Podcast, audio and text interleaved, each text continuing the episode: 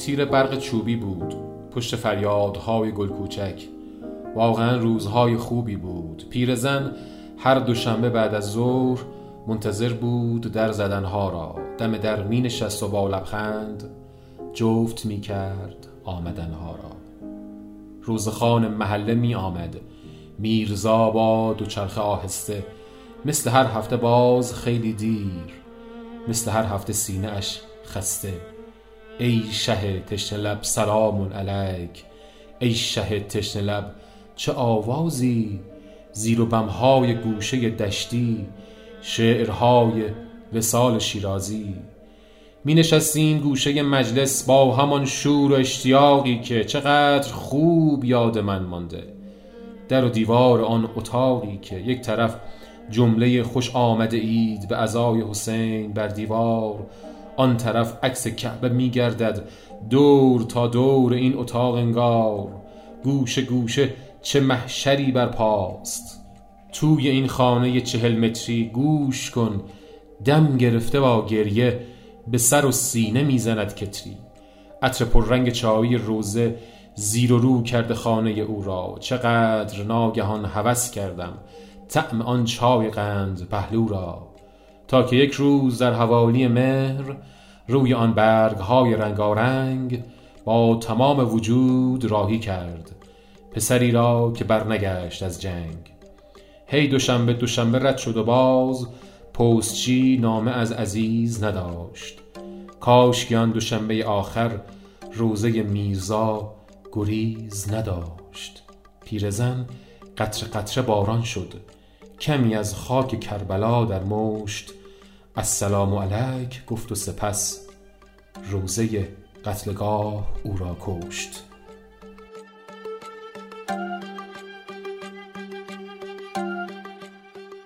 تا همیشه نمی‌برم از یاد روزه آن سپید گیسو را. سالیانی است آرزو دارم کربلای نرفته او را. شعری از سید حمید رضا برقعی خوندم به احترام ایام ازای محرم سال 1399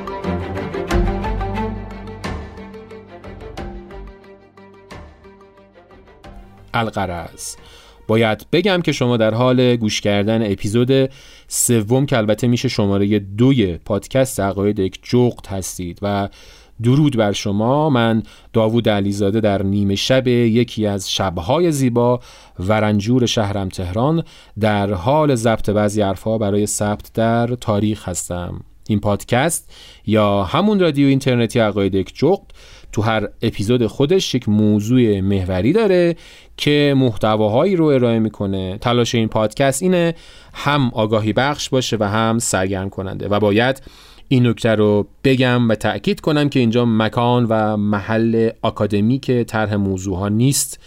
البته تا بشه من رفرنس هامو اعلام می‌کنم و نهایتش فقط یک محرک یا انگولکی می‌تونه باشه که شما رو به مطالعه بیشتر فکر بیشتر یا هر چیز بیشتری که عشق خودتون می‌کشه واداره و همیشه اینو میگم و ازتون می‌خوام و اجازه هم نمی‌گیرم که خیلی مهربونی می‌کنید با من تا آخرین پادکست رو گوش کنید و اگر خوشتون اومد به دوستاتون معرفیش کنید. عقاید یک جغد رو تو پلتفرم های ارائه کننده محتواهای صوتی از قبیل پادگیرهای iTunes مثل Apple Podcast و Castbox و اون هفتاد تای دیگش و پلتفرم های ایرانی شنوتو و ناملیک پیدا کنید.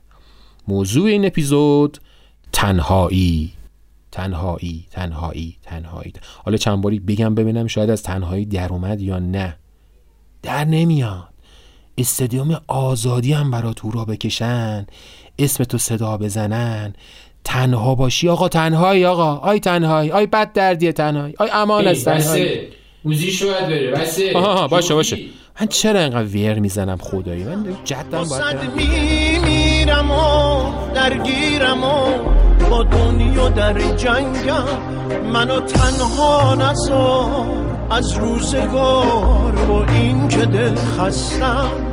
واسد دیوونم و میمونم و تا آخرش هستم. داره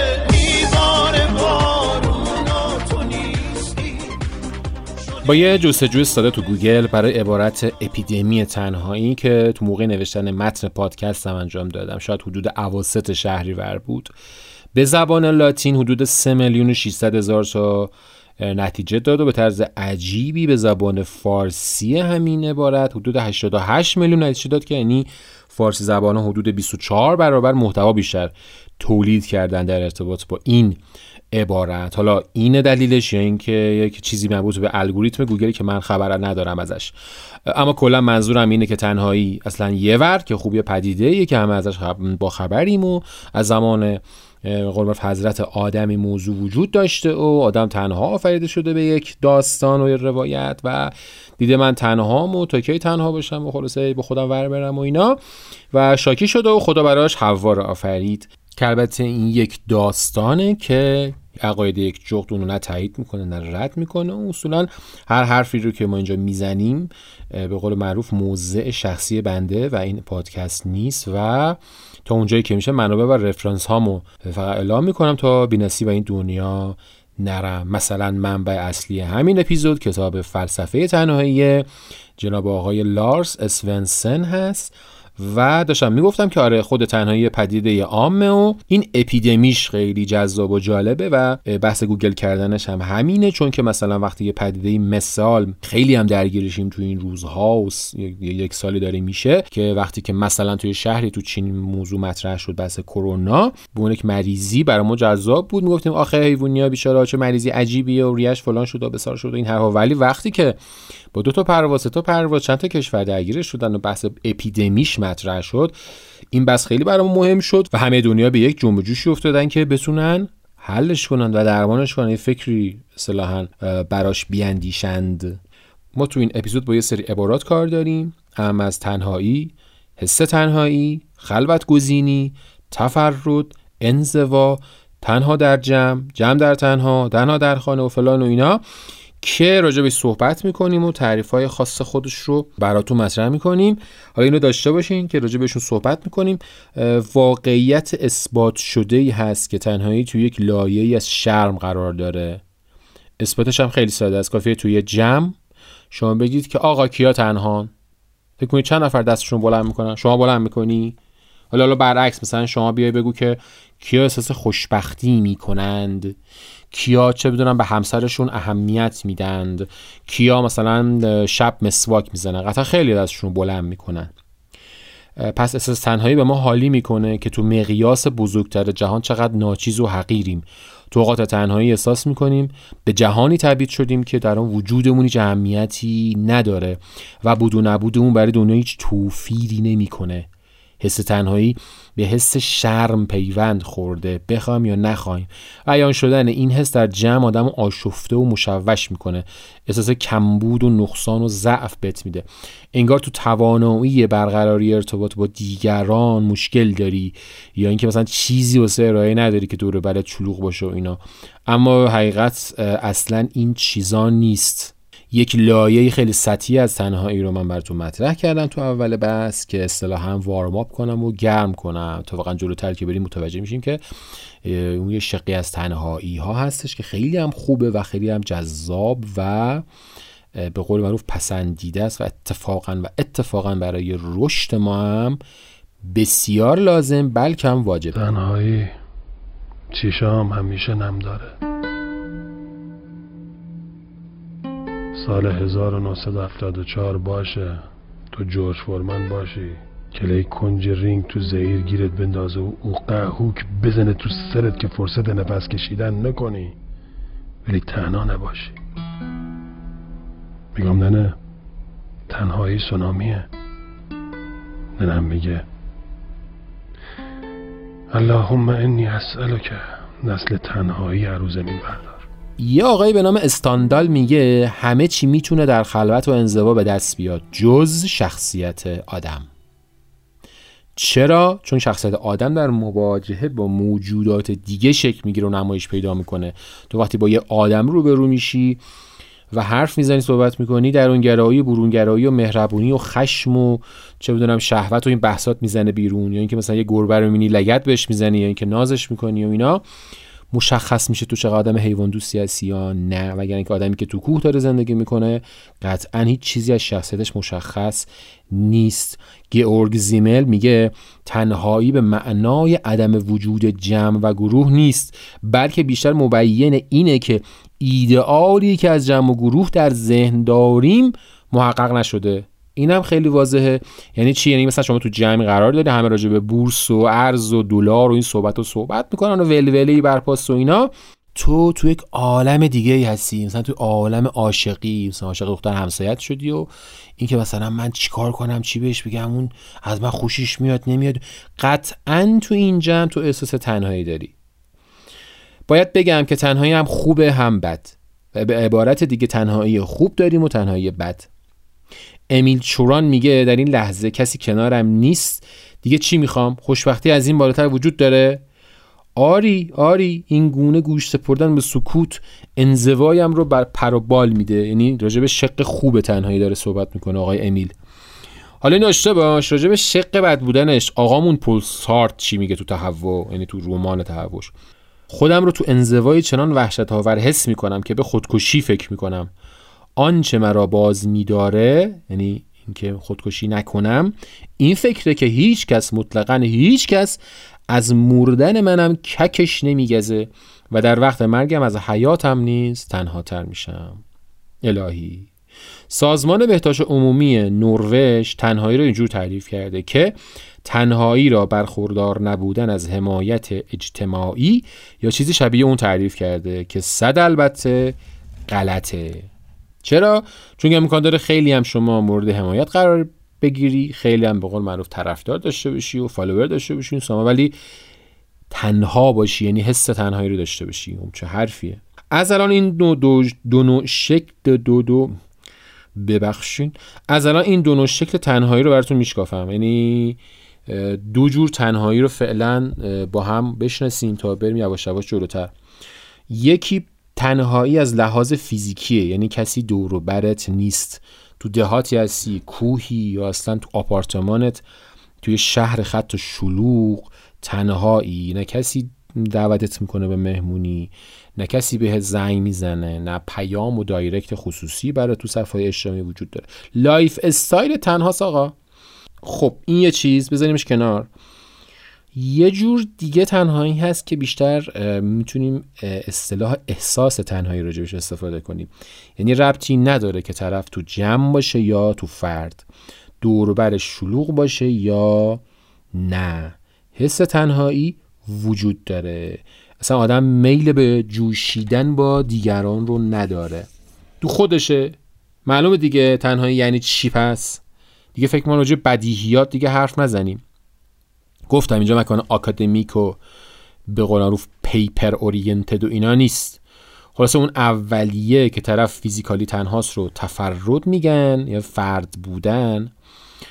و حالا اونایی که تفرد هستن قطعا بیشتر پتانسیل داشتن اون دومی رو که همون حس تنهایی رو هست دارن.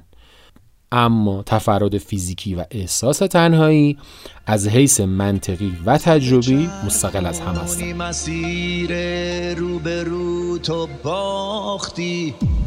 سر به چرخونی مسیر رو تو باختی. از پل تردید با قلبت گذر کن با خودت. تنها موندی با خودت. دشمنت با دوستت. آخ دلم هیشکی کنارت نیست. سر کن با حالا سوال. تنهایی علل درونی داره یا بیرونی؟ یعنی حس تنهایی حاصل طبیعت و سرش و اون توی ماست؟ یا یه چیزایی بیرون اتفاق میفته و شرایط و محیطی که ما رو تنها می‌کنه حس تنهایی برام میاره؟ واقعیت اینه که جفتش هم مهم و تاثیرگذاره اما اون بخش طبیعت و سرش خیلی مهمتره. یعنی آدم های درونگرا و روان نجند و روان رنجور و اینا بیشتر در معرض حس تنهایی هستند و اگر به اصطلاحا فکری به حالش نکنن این حس تنهایی می‌تونه تو رو ببره به سمت یه سری عوارض روانی.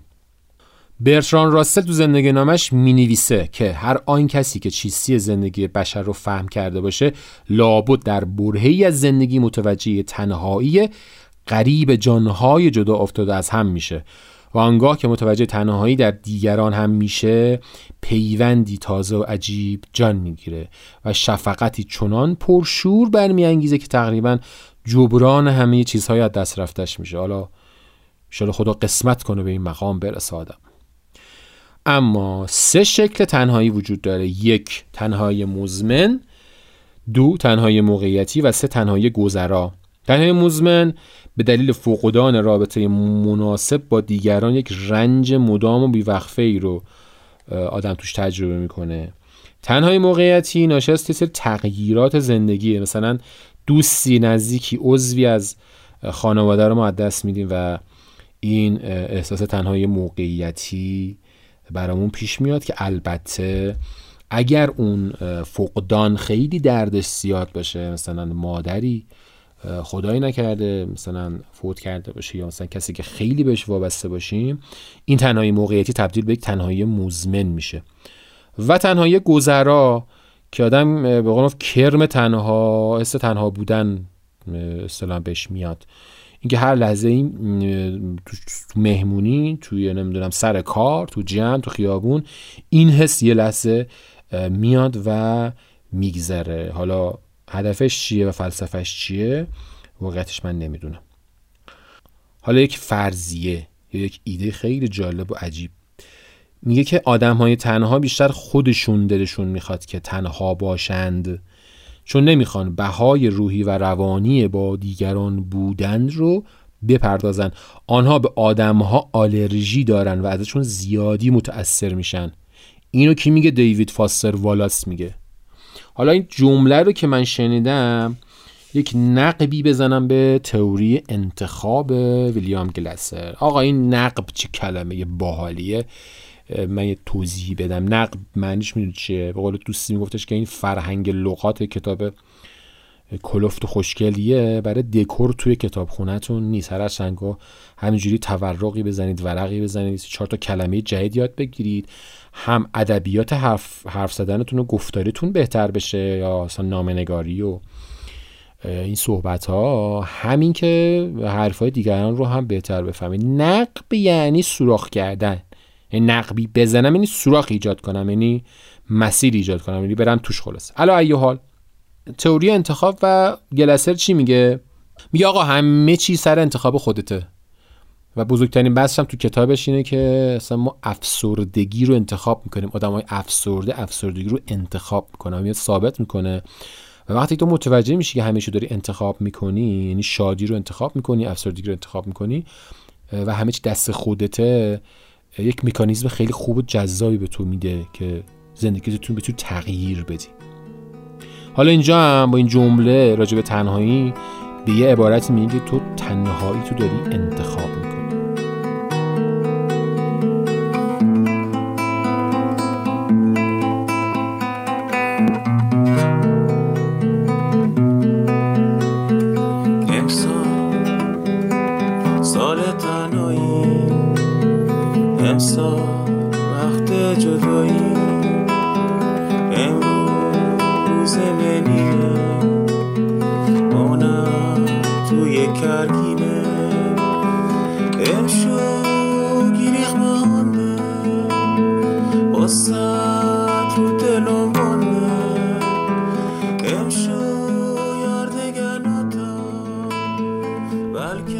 آدم های تنها رو بشونیم لازمه که بدونیم تنهایی چیه و یه معیاری هم براش تعریف کنیم. لذا پارامتر کیفی به قول معروف صفر و یک نیست میبریمش توی تیف یعنی خیلی اگه گوشاد بگیریم این تیف و همه تنها میشن. اگه نه خیلی تنگ بگیریم کسی تنها نمیشه. بس خیلی موضوع حساسه. برای کمیت سنجی احساس تنهایی آزمونهای مختلفی طراحی شده. رایجترینشون مقیاس تنهایی UCLA یکی از اواخر دهه 1970 به کار می‌رفته. این روش اشکالای خودشو داره که هر همونجور که عرض کردم اون طیف است. یعنی وقتی مثلا میگه که گاهی وقتها احساس تنهایی دارم این گاهی وقتا برای من امکان داره هر هفته باشه برای تو امکان داره هر ماه باشه برای که امکان داره هر 5 ساعت باشه. یا آزمون های دیگه ای داریم مثل سنجه تنهایی دیان گیرولد و یا سنجه تنهایی اجتماعی و عاطفی برای بزرگسالان یا یا پرسشنامه تنهایی اگزیستانسیالیست. حالا این کلمه اگزیستانسیالیست اومد من بحثی به نام تنهایی اگزیستانسیالیست رو همینجا کوچولو اصطلاحا یاد کنم. البته فصلی از این کتاب رو با همین عنوان مطرح می‌کنه. اما ما سراغ جمله ای از اروین یالوم میریم که روانشناس اگزیستانسیالیست بوده و به عبارتی مبدع این موضوع بوده تو روانکاوی و روانشناسی. ایشون میگه که از نظر روانشناسان اگزیستانسیالیسم انسان تو خلوت خودش با دو جور تنهایی بنیادی روبرو میشه. یک تنهایی روزمره و دو تنهایی حسی شناسی تنهایی روزمره چیه؟ بیشتر امر شخصیه. در واقع رنجیه که فرد به دلیل جدا شدن از دیگران متحمل میشه. اینجور تنهایی تو اغلب اوقات از موارد شامل ترس از برقراری رابطه با دیگران حس مورد توجه و علاقه دیگران نبودن و احساس مطرود شدن توسط اطرافیان در بر می‌گیره و به نظر به یه معنایی هممون درگیر این تنهایی روزمره هم هستیم. نوع دوم تنهایی که همون تنهایی هستی شناسی باشه تنهایی تو عالم هستیه که یکم فلسفی تره شاید سراغ هر کسی نیاد که ریشه در فاصله بین هر فرد با سایر افراد جامعه داره. این فاصله در نتیجه این اندیشه وجود میاد که هر یک از ما به تنهایی به درون این عالم آمدیم و مجبوریم به تنهایی هم خارج شیم. این بیشتر اون معنی فلسفه اگزیستانسیالیسم رو هم مطرح می‌کنه. اصلا می‌دونید اگزیستانسیالیسم چیه؟ خیلی کلمه قشنگی خدایی. یعنی از اون کلمه که اونایی که دوست دارن یکم ادایی در بیارن و این حرفا جالبه. حالا منتها به نظرم توصیه می‌کنم فلسفهشون برید بخونید چون وقتی این کلمه رو استفاده کنید جایی یکی بیاد بپرسه که یعنی چی؟ خیلی بده که ما توش بمونیم. یا اصلا استفاده نکنیم. اگه استفاده می‌کنیم خیلی خوب مسلط بشیم راجبش آقا لپ مطلب اگزیستانسیالیست اینه که چون وجود داریم بریم حالشو ببریم. دیگه چیکار داری که کی و کجا و معنا و فلان و اینا؟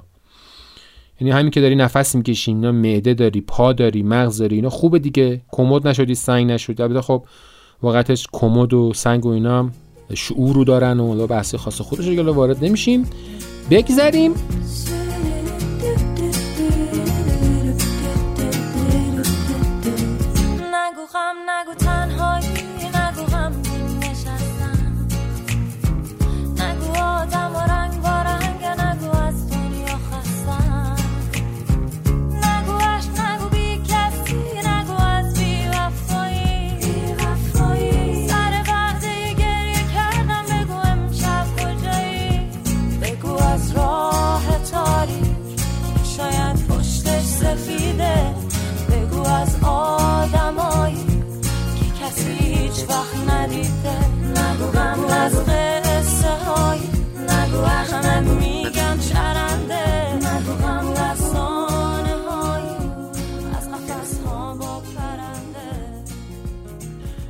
حالا یه تنهایی هم داریم به نام تنهایی نروژی.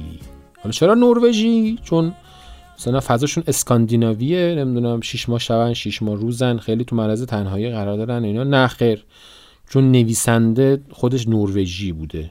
حالا آدم تحقیقات خیلی خوبی رو راجع به شمردن آدمای تنها کرده و نتایج باحالی به دست آورده که می‌تونیم اون رو بستش بدیم به مثلا همه جای دنیا حالا من جمله کشور خودمون. حالا تو این کتاب راجع به نروژ داره حرف می‌زنه دیگه چاره ای نداریم. این تحقیق تو بازه زمانه 1980 تا 2012 بوده و 8000 نفری رو تو این نمونه آماری استفاده کردن. میزان اذیت شدگی راجع به تنهایی تغییری نکرده تو این چند سال میشه؟ 1980 2020 32 سال حدودا. یعنی یک کریم تا 3 درصد گفتن که شدیدن اذیت میشن و این میزان به قول معروف بیشتر که نشده کمتر هم شده. یا اینکه نتیجه میگه که تو جماعت کوچکتر مثلا منطقه ها یا روستاها اونا جمعیت پایین تری دارن میزان تنهاییشون یعنی اون شدت تنهاییشون یا عزتی که از تنهایی میشن بیشتر بوده. در مورد سن هم بیشترین میزان شیوع تنهایی تو سن 16 تا 24 سالگیه و اون طرف هم بالای 67 ساله هاست. در مورد جنسیت هم میزان تنها شدگی یا حس تنهایی زنها بیشتر از مرد هاست یعنی حدود شاید دو برابر. و در دو طیف اغلب تنها و بعضی وقتها تنها حدود همین دو برابری که عرض کردم. نکته جالبتر که این که تو این روند سی و چند ساله میزان اذیت شدگی از تنهایی زنها هرچی که جلوتر میریم بیشتر از مردها میشه. یعنی شاید ما مردها بد شدیم یعنی اون مردا نروژیا بد شدن.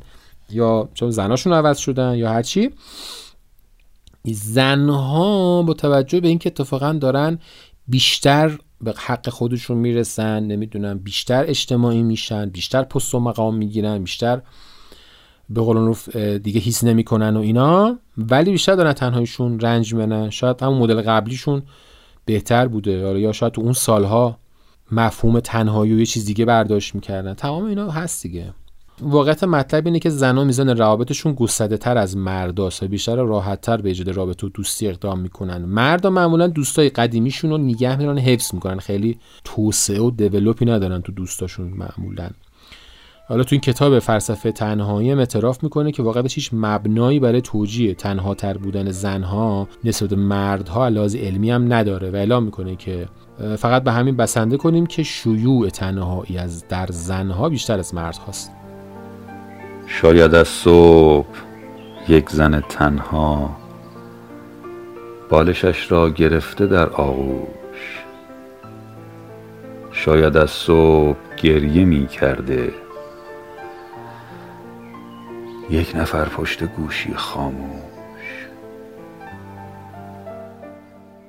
این آزمایش فقطش این آمار چیزی رو ثابت می‌کنه و نشون میده که متغیرهایی تو بحث حس تنهایی و تنها بودن تاثیر می‌ذاره. مثل جنسیت، سن، طبقه فکری و جغرافیای زندگی، درونگرا و برونگرا بودن و اون اصطلاحا پایه و بیس روانی روانی آدما. یه بحث دیگه رو مطرح می‌کنه تو این کتاب بحث اعتماد و تنهایی میگه که تنهایی به اعتماد و میزان اعتماد پذیری ما خیلی ارتباط داره. یعنی پژوهشان نشون میده که هرچه اعتمادتون به دیگران بیشتر باشه تنهاییتون کمتره. اعتماد کمتر منجر به تنهایی میشه. یعنی خیلی مهم و جالبیه. یعنی مهارت اعتماد کردن به آدما که مثلا یه بابایی میاد دست می‌ذاره روشونه مثلا پسرش میگه که به هیچ کس اعتماد نکن حتی به من و فلان و این حرفا. تو داری پایه یک جور تربیتی رو بنا می‌کنی که رسما داری بچه رو تنها ترش می‌کنی.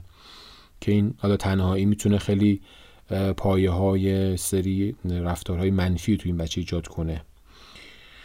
جورج الیوت توی یکی از کتاباش میگه او به محبت آن زن بیاعتماد بود و چه تنهایی بدتر از بیاعتمادی. حالا بریم سراغ یک به نظرم منفی ترین شق تنهایی تنهایی و انزوا. انزوا بار خیلی منفی داره تو این بحث ما و یه جورایی اصلا تنبیه و عذاب حساب میشه. حالا تنهایی می‌تونه انسان رو به انزوا هم بکشه و همون بدترین حالت شق تنهاییه. جریمایی مثل زندان و مخصوصا سلول انفرادی از این دست برداشت از تنهاییه. یعنی اینکه به بچه‌مون میگی مثلا برو تو اتاقت به کار بدت فکر کن منظورون تنبیه و آگاه کردن اون بچه است که مثلا تو برو تو این رنج خود تنها باش مثلا فکر کن به کارهای خوبه. نه که برو تو تنها تنهایی خودت تو اتاقت مثلا Xbox بازی کن. دیوید هیوم خیلی جملات قشنگی راجع به این بخش از تنهایی داره یعنی شق منفی تنهایی میگه که انزوای مطلق شاید شدیدترین کیفری باشه که می‌تونیم بدان محکوم بشیم. حالا فرض کنیم تمام قدرت ها و عناصر طبیعت همگی فرمان بردار آدمی باشن. خورشید فرمان او برآید و غروب کند. دریاها رودها مشیت و اراده او موج بزنن و بخروشند و زمین خود به خود آنچه دلخواه اوست برایش فراهم آورد. آدمی باز هم تیر بخت و بینواس. مگر اینکه هم نوع خودش رو بهش اعطا کنید تا لاعقل بتونه خوشیش رو با او شریک بشه و از ارج و قربش نزد او و از دوستیش لذت ببره. آدم اسمیت هم میگه که چطور حراس از انزوا وامی دارد در پی مردمان باشیم. حتی اگر به سبب شرمساری از نگاه قضاوتگرشان بگریزیم. او تاکید می‌کنه اونایی که به زندگی تو انزوا میبالن هیچگاه یاد نمی‌گیرن خودشون رو بشناسن و اصولا عموما قضاوت غلطی از خودشون دارن. خب راست میگه تفلی و بیای تو جمع عاشق شی شما بابا شی مامان شی رئیس شی کارمند دونپایه شی کارگر شی. بزنن تو سر تو بزنی سر یکی و فلان و این حرفاست که به یه معنایی تو شخصیت خودتو بروز میدی و رشد رو ایجاد می‌کنی. جان لاک هم میفرمان که انزوا و تنهایی چیه؟ بده با هم بودن خوبه. چون خدا انسان رو جوری آفریده که نباید تو انزوا باشه تنها باشه. یعنی خب تبیین های تکاملی هم معید این هست که ما اصولا به صورت جمعی زندگی می کردیم و کردیم. خلاصه اون زمان قارنشینی ببر تاسمانی یا ماموت پشمالو می اومد جرت می‌داد خوب بود. نمی‌شد که با هم جمع می‌شدن و آتیش روشن می‌کردن و فضا و این حرفا و مکافات که خلاصه تو جمع باشن که پاره نشن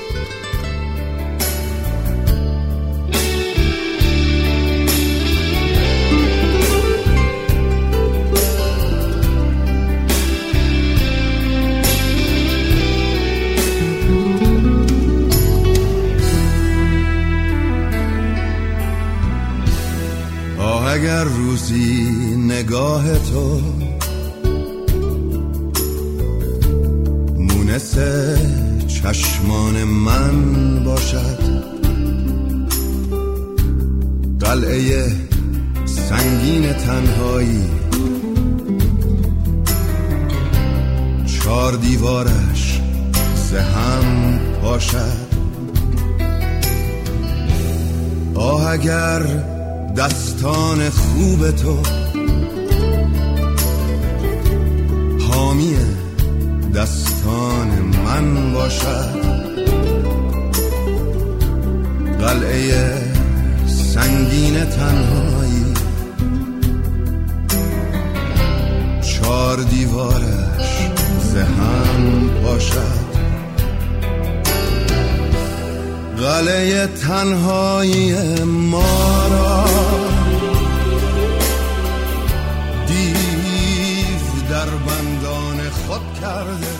واقعیت مطلب تنهایی یک بیماری نیست. بلکه یکی از پدیده های عام بشریه مثل گرسنگی که مریضی نیست. گرچه تنهایی می‌تونه اونقدر پیشرفت کنه که خطر ابتلا به یه سری اختلالات ذهنی و جسمی رو افزایش بده. مطالعه 148 پژوهش راجع به رابطه میان تنهایی و سلامت نشون داده که تنهایی رو میشه متغیر مستقل مرگ و میر در نظر گرفت.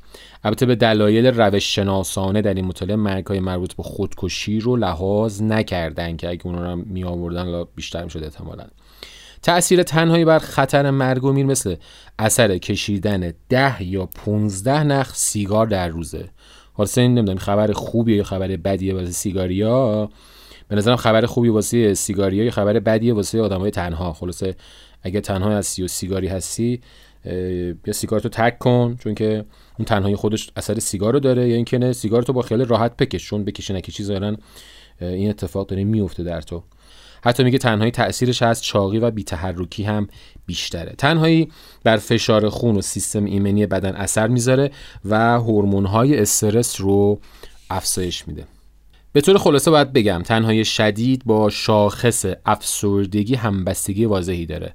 حتی در این حالت مشخص نیست کدوم علت و معلول هم دیگه یعنی افسردگی باعث میشه که تو احساس تنهایی و تنها بودن رو برای خودت ایجاد کنی یا اینکه اون تنهایی ایجاد افسردگی برای تو می‌کنه.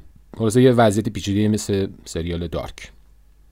تو تنهایی عشق و دوستی هم باید گفتش که فقط کسانی که بلدن دوستی کنن و عشق ورزن می‌تونن احساس تنهایی کنن. خب معلومه دیگه کسی که تا حالا تجربه دوستی و عشق نداشته چجوری می‌تونه بگه من احساس تنهایی داشتم؟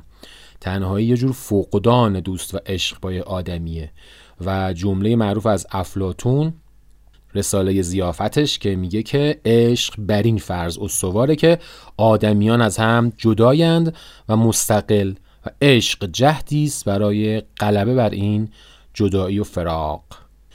کتاب های زیادی راجع به تنهایی و حس تنهایی نوشته شده که من چند تاشون رو مثال براتون می‌زنم و ذکر می‌کنم که خیلی معروفن.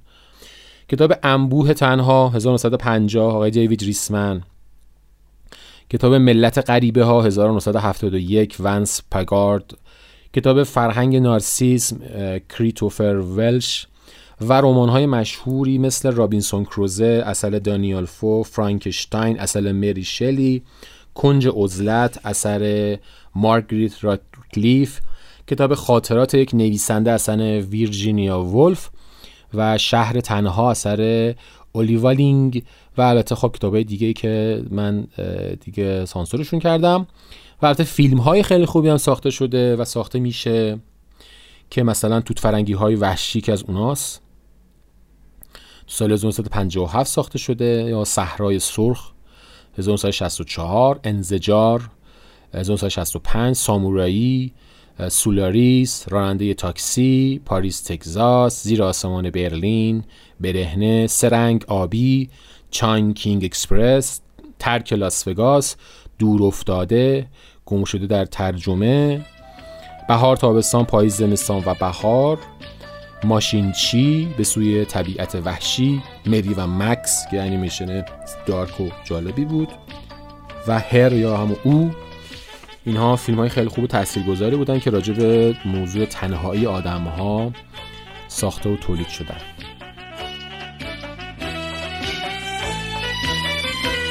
منو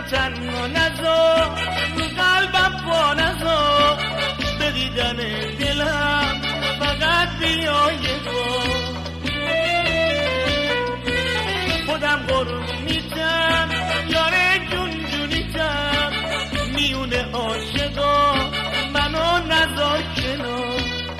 میایم سراغ شق شیرین ماجرای تنهایی که شکل مثبت تنهاییه که مشتاقانه در تمنای اون هستیم. چرا که زندگیمون خیلی ارزشمندتر میشه باش. وصف تنهایی معمولا مرسیگون و نوهوار بوده و اما جمعی از آدما مخصوصا شاعرها و فیلسوفا و هنرمندا میان تنهایی رو میستاین و اتفاقا رمز موفقیتشون می‌دونن. و این شکل تنهایی که اونو میستایند اسمشو نمی‌ذارن تنهایی اسمشو می‌ذارن خلوت.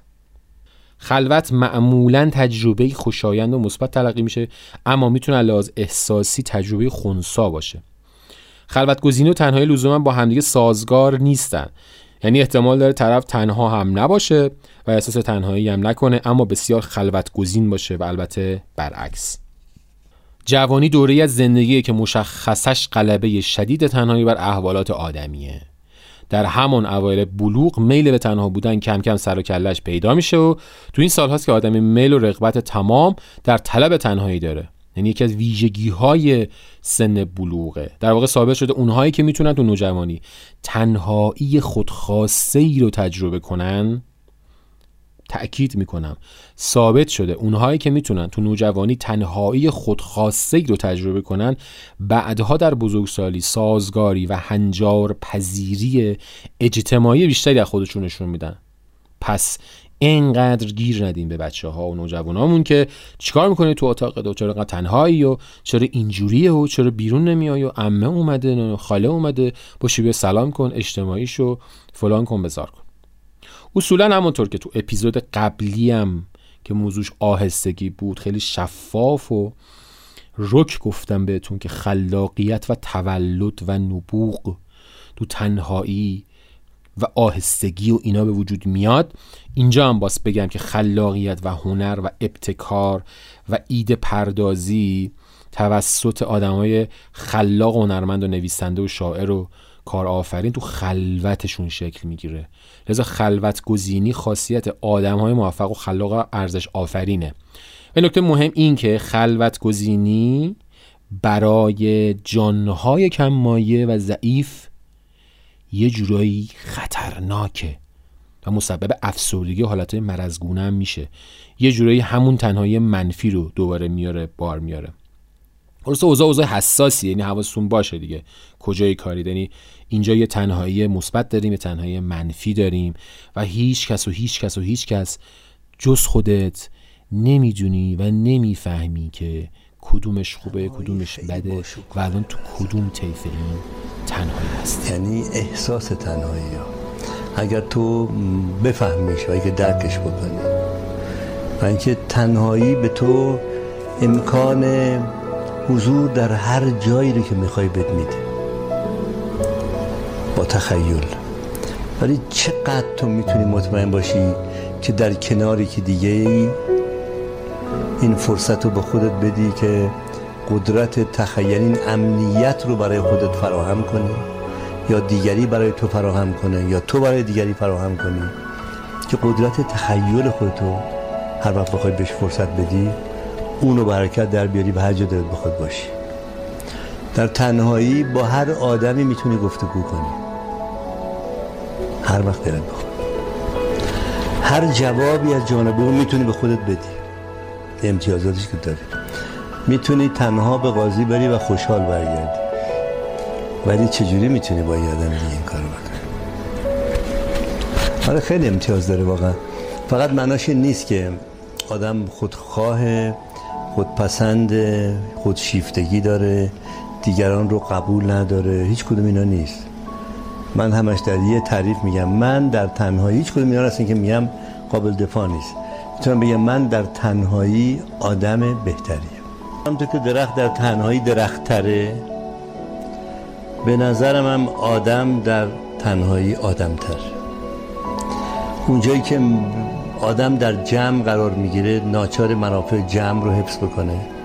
و وقتی که به منافع جمعی فکر می‌کنین ما ناچارن از از اون خلوص خودمون جدا میشیم و ناچاریم که یه مقداری هم به منافع دیگران فکر کنیم. و آدم از اون که موجود اجتماعی میشه به حال خیلی چیزا رو خیلی به دست میاره مسلما ولی خیلی چیزا رو ما دست میده. یکیش هم همونی که به نظر من یک درخت در جنگل از دست میده. در جنگل دیگه درخت درخت نیست. آدم در جمع آدمه ولی و اما بعد از بحث خلوت گزینی و اون تنهایی مثبت یه خبر بدی وجود داره و اینکه توان خلوت گزینی و طاقت خلوت گزینی یک متغیر عجیب تو آدم هاست که مقاومت دارن راجبش و این رو اصطلاحا کم و زیاد می‌بینن تو خودشون و یه مهارتیه که به قول معروف باید به دستش بیارن که خبر بد رو از این لحاظ به شما میگم که اصطلاحا در طول تاریخ و هر چقدر که جلوتر میریم آدم ها این توان و این مهارت رو دارن از دست میدن. ترجیح زندگی انسان ها به تنهایی تنها سفر کردن تنها زندگی کردن تنها کار کردن. دلیلش این نیستش که تنها هستن. چون وسایل ارتباط جمعی اینقدرها هم تنهاشون نگه نمیداره و همه جوری تا زمانی که اون بیل بیلک های لمسی هوشمند رو خاموش نکنیم تنها نیستیم به معنایی. و هر لحظه منتظر دیلینگ notification هم هستیم. حالا بعضی هم که خبری نیست خودمون میریم و خلاصه کاری می‌کنیم که خبری بشه. پیام میدیم نمی‌دونم direct رو چک می‌کنیم. نکته این بحث اینه که دستیابی به خلوت و انزوا از گذشته اتفاقا دشوارتر شده. برخلاف اون آماری که خدمتون عرض کردم به مثلا تکسیستی یا تنها تر شدن آدم ها شاید حادترین مسئله دوران ما تنهایی مفرت نیست اتفاقا بلکه اینه که از خلوت و انزوا فرار می‌کنیم. علل خصوص که انتخاب خود ما بوده که عوض خلوت گزیدن سرمون رو تعامل و معاشرت با دیگران مدام گرم می‌کنه. تو تنها میشیم خواه از سر ملال باشه یا بیقراری یا بلا تکلیفی یا بیکاری و تناسایی و تنبلی سری دست به دامن دیگران میشیم تا از وضع حال تنهاییمون نجات پیدا کنیم. خبر بد اینه که ما خودمون رو مدام داریم به حواس پرتی میسپاریم. شاید ما قربانیان بزرگ حواس پرتی دنیای مدرنیم. حواس پرتی به معنی واقعی کلمه پرت افتادن از اون خیشتن و سلف خودمونه. به قول برتران راسل ما انزوا و خلوتمان را از دست دادیم و به قولی توان خلوت گزینی رو از دست دادیم. حالا مثلا این جمله ساده رو من همینجوری می‌گفتم شما جدی نمی‌گرفتید. من مجبور بودم بگم بگم برتران راسل اینو گفته حالا. خدایی گفته ها یعنی تو کتاب شما مراجعه کنید. سوال اساسی اینه که چرا از اون خلوت خوبه مدام داریم فرار می‌کنیم؟ یعنی همین خلوت گزینی یا این تنهایی خوبه البته اشتباه گفتم. یا میترسیم. خبر بعد یا به معنای بهتر خبر خوب دوباره. اینه که مدام خبر دارم میدم من. وقتی تنها میشیم یا بهتر بگم تنهاییمون رو انتخاب می‌کنیم با سه تا هیولا روبرو میشیم. هیولای شماره یک شماره دو شماره سه. شماره یکیه رنجش هامونه. شماره دو کیه؟ عقده هامونه یا کامپلکس هامونه. سه کی هستن؟ آقای سایه شدو هستش. روبرو شدن با این ستا انقدر دردناک و عظیمه که شاید مدت ها به قول معروف کبود بشی و نتونی اصلا جاد تکون بخوری یعنی لیوان آبم نمی‌تونی بخوری. اما برای شفا یافتن و داشتن روان آروم و امن خیلی لازمه. حالا خیلی داخل بحث‌های روانشناسی عمقی و تحلیلی و روانکاوی و یونگ و فروید و اینا نمیشم اما رنجش ها یه تعریفی ازش داشته باشیم. رنجش ها اون بخش آزاردهنده تجربیات ما از آدم ها و زندگیه. مثلا شکوندن نوک مداد توسط مثلا همکلاسیمون تو دبستان یا پاره کردن مثلا لباسمون تو بچگی یا بگیر تا بیا مثلا تجاوز جنسی به ما. در بلوغ و بزرگی شامل این طیف رنجش ها میشه. رنجش ها اون قسمتی از خاطرات بدیه که ما اون رو فراموش نکردیم و همیشه تو ذهنمونه. یا مثلا با یه فکر کوچیک یا یک مرور history زندگیمون می‌تونیم اونا رو به یادمون بیاریم. که بعد اونا رو مرور کنی و نمی‌دونم بنویسی و بذاریشون کنار تا مجراهای انرژیت باز بشه تا مثلا انرژیت از اون فلانجا بیاد بالا و به مغزت برسه.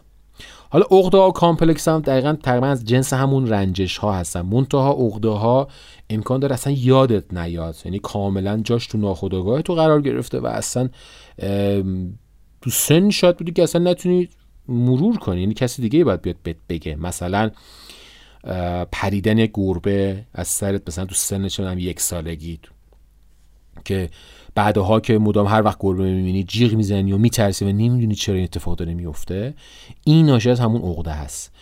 و سایه و شدو که بخش انکار کرده وجودمونه خفه کردن و انکار علایق کاریمون شخصیتیمون تجربه های زندگیمون تیپ لباس پوشیدنمون حتی بنابر فشار محیط و اجتماع و روزگار اصطلاحا ایجاد سایه های قدرتمندی می‌کنه که اونها رو هم باید شما بشناسی و بکشی بیرون. خلوت گزینی بزرگترین رهاورد و هدیهش روبرو شدن با این سه هیولا که نه سه قول زیبای زندگی مونه یه آزمایش جالبی رو تو این کتاب روایت می‌کنه که تو اون افراد 6 تا 15 دقیقه کاملا با حال خود و افکارشون رها میشن و هیچ وسیله ارتباطی هم بهشون نمیدن یعنی فضا ایزوله بهشون میدن. اکثرشون ادعا می‌کنن و میگن که خیلی وضعیت طاقت فرسایی بوده. وقتی به افراد فرصت تقلب میدن مثلا یه گوشی موبایلی می‌زنن کنارشون تبلت چیزی اکثرشون این فرصت استفاده می‌کنن و سرشون رو به کار گرم می‌کنن و میرن توش و سرچی و فلان و اینا. حتی در پژوهشی افراد مجاز بودن که به خودشون شوک الکتریکی دردناک بدن که یک چهارم زنا و دو سوم مردا با خودشون این کارو کردن. حتی که از اونا در عرض 15 دقیقه 190 بار به خودش شوک الکتریکی داد. یعنی این حد از خلوت و تنهایی طرف داره فرار می‌کنه.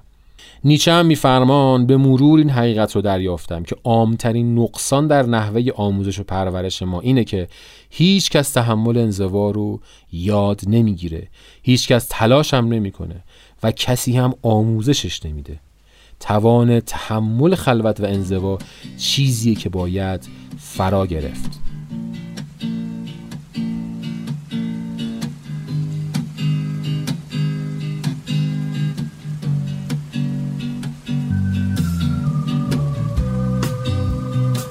That loneliness. Smile all the time.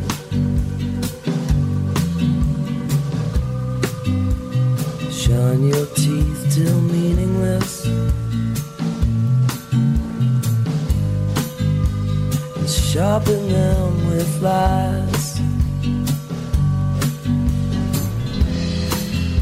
Whatever's going down. We follow you around That's how you fight loneliness. You laugh at every joke.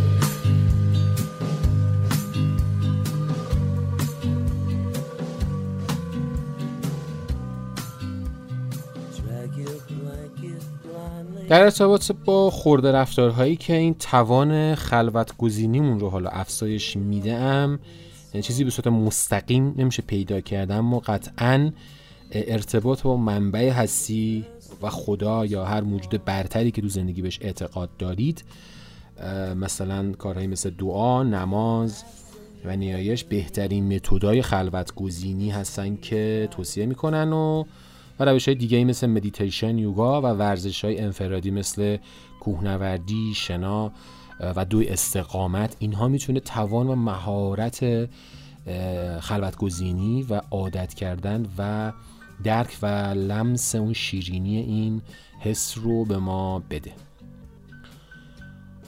حالا سوال اساسی رو من تقریبا در انتهای این بحث از خودمون می‌کنم که ما تنها هستیم یا نه. واقعیت احساس تنهاییمون به این خاطر نیست که کسی دور برمون نیست. هممون تنهاییم. خواهی نخواهی این فکر به ذهن هممون اومده یا میاد که این تنهایی از بیرون به من تحمیل شده و مدام تقصیر رو به گردن دیگران میندازیم. مثلا رفیقم که سالها باش رفیق بودم اومد سرم کلاه گذاشت یا اینکه همسرم به من خیانت کرد یا مدیرم اخراجم کرد یا هر عامل بیرونی که به این تنهایی دامن می‌زنه رو مقصر تنهایی خودمون می‌دونیم. و مدام تو اون اصطلاحا حلقه تکرار می‌کنیم خودمون. اما واقعیت مطلب اینه که با عرض معذرت این ایده بسیار مزخرفه و نادرسته. تنهایی فقط در درون ماست. کاریز درون جان تو میباید و از قصه شنیدن این گره نکشاید. یک چشمه آب در درون خانه بهزان رودی که از برون می آید این واقعیت که تنها هستیم به این معنا نیست که اطرافیان در حق شما کوتاهی کردن یا از شما قافل شدن. وظیفه هیچ کسی نیست. حتی پدر و مادر و فرزندان آدمای نزدیکمون که تو رو از تنهایی در بیارن. به عبارت دیگه زندگی بدون تنهایی جزو حقوق آدمیزاد نیست که اونو مدام طلب کنی. درست مثل سعادت خوشبختی که اونا هم حق آدمیزاد محسوب نمیشه. درک شما از خودتون با درک دیگران از خودتون فرق داره. همینجاست که میریم تو حس تنهایی. احساسی که بیشتر آدما اغلب از پسشون برمیان ولی گاهی می‌تونه طاقت فرسا و حوصله سوز هم باشه. مضافن اگرم کسی پیدا بشه که احساس تنهاییمون از بین ببره که دمش گرم خدایی من دستشو از همین پشت میکروفون میبوسم مکانیزمش این نیستش که طرف احساسات و افکار ما رو مدام تایید و تحسین کنه. فقط کافیه بفهمه این افکار و احساسات از کجا نشأت می‌گیره و اونها رو تجلی کیستی ما و چگونگی تجربه اون از جهان بدونه. این مفاهمه مستلزم صمیمیت میان دو انسانه. به نظرتون پیدا میشه اینجور آدم؟ به نظرم که میشه. هستن این آدما و اگر اونها رو دارین قدرشون رو خوب بدونین. و خبر اصلی اینه که چیزهایی هم هستن که اصلا نمیشه با دیگری حتی اون رفیق شفیق به اشتراک گذاشت و اون چیزی مثل یه سری خاطرات و درد هاست و البته بزرگتر و خفنتر از همشون مرگه همیشه در ادبیات عرفانی شما نالش نالیدن از فراق می‌بینید. هیچ عارفی شما دیده اید که بنالد از تنهایی. عارفان نمی‌دونن. چون تنهایی یعنی من کسی رو ندارم. من دوستی ندارم. من یاری ندارم. جدایی یعنی کسی رو دارم. دوستی دارم یاری دارم ازش جدا افتادم. عارف از آن که عارف و حالا تو این بخش میریم سراغ بخش رمان ادبی. در ارتباط با موضوع پادکستمون تنهاییه. من رمان سفر به انتهای شب اثر لوی فردیناند سلین رو انتخاب کردم که رمان فوق‌العاده عجیب و یکم سخته مثل رمان دیگه آقای سلین. این رمان از رمان‌های مطرح در ارتباط موضوع تنهایی و احساس تنهایی یا تنهایی اگزیستانسیالیست بشریت رو خوب مطرح می‌کنه و انصافا به نظرم خیلی بهتر و بیشتر از 100 سال تنهایی مارکزه که شاید امکان داشت برم سراغ اون رمان. این بخش رو از سایت کافبوک.ir براتون نقل می‌کنم که توضیحات خیلی خوبی راجع به این رمان داده. اولین حسی که بعد از خوندن چند فصل کتاب سفر به انتهای شب به سراغ شما میاد بوه زدگیه تعجب می‌کنه که از اینکه یک نویسنده چطور می‌تونه تا این حد شجاع باشه که اوضاع جامعه رو اینطور شفاف و بی پرده به تصویر بکشه و حتی با تمام افعال مردم همون جامعه رو نقد کنه.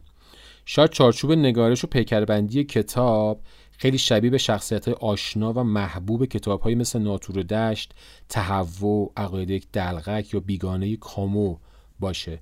اما واقعش این فقط توی نگاه اوله. شیوه ابراز وجود شخصیت اصلی این کتاب با همه اینها متفاوته.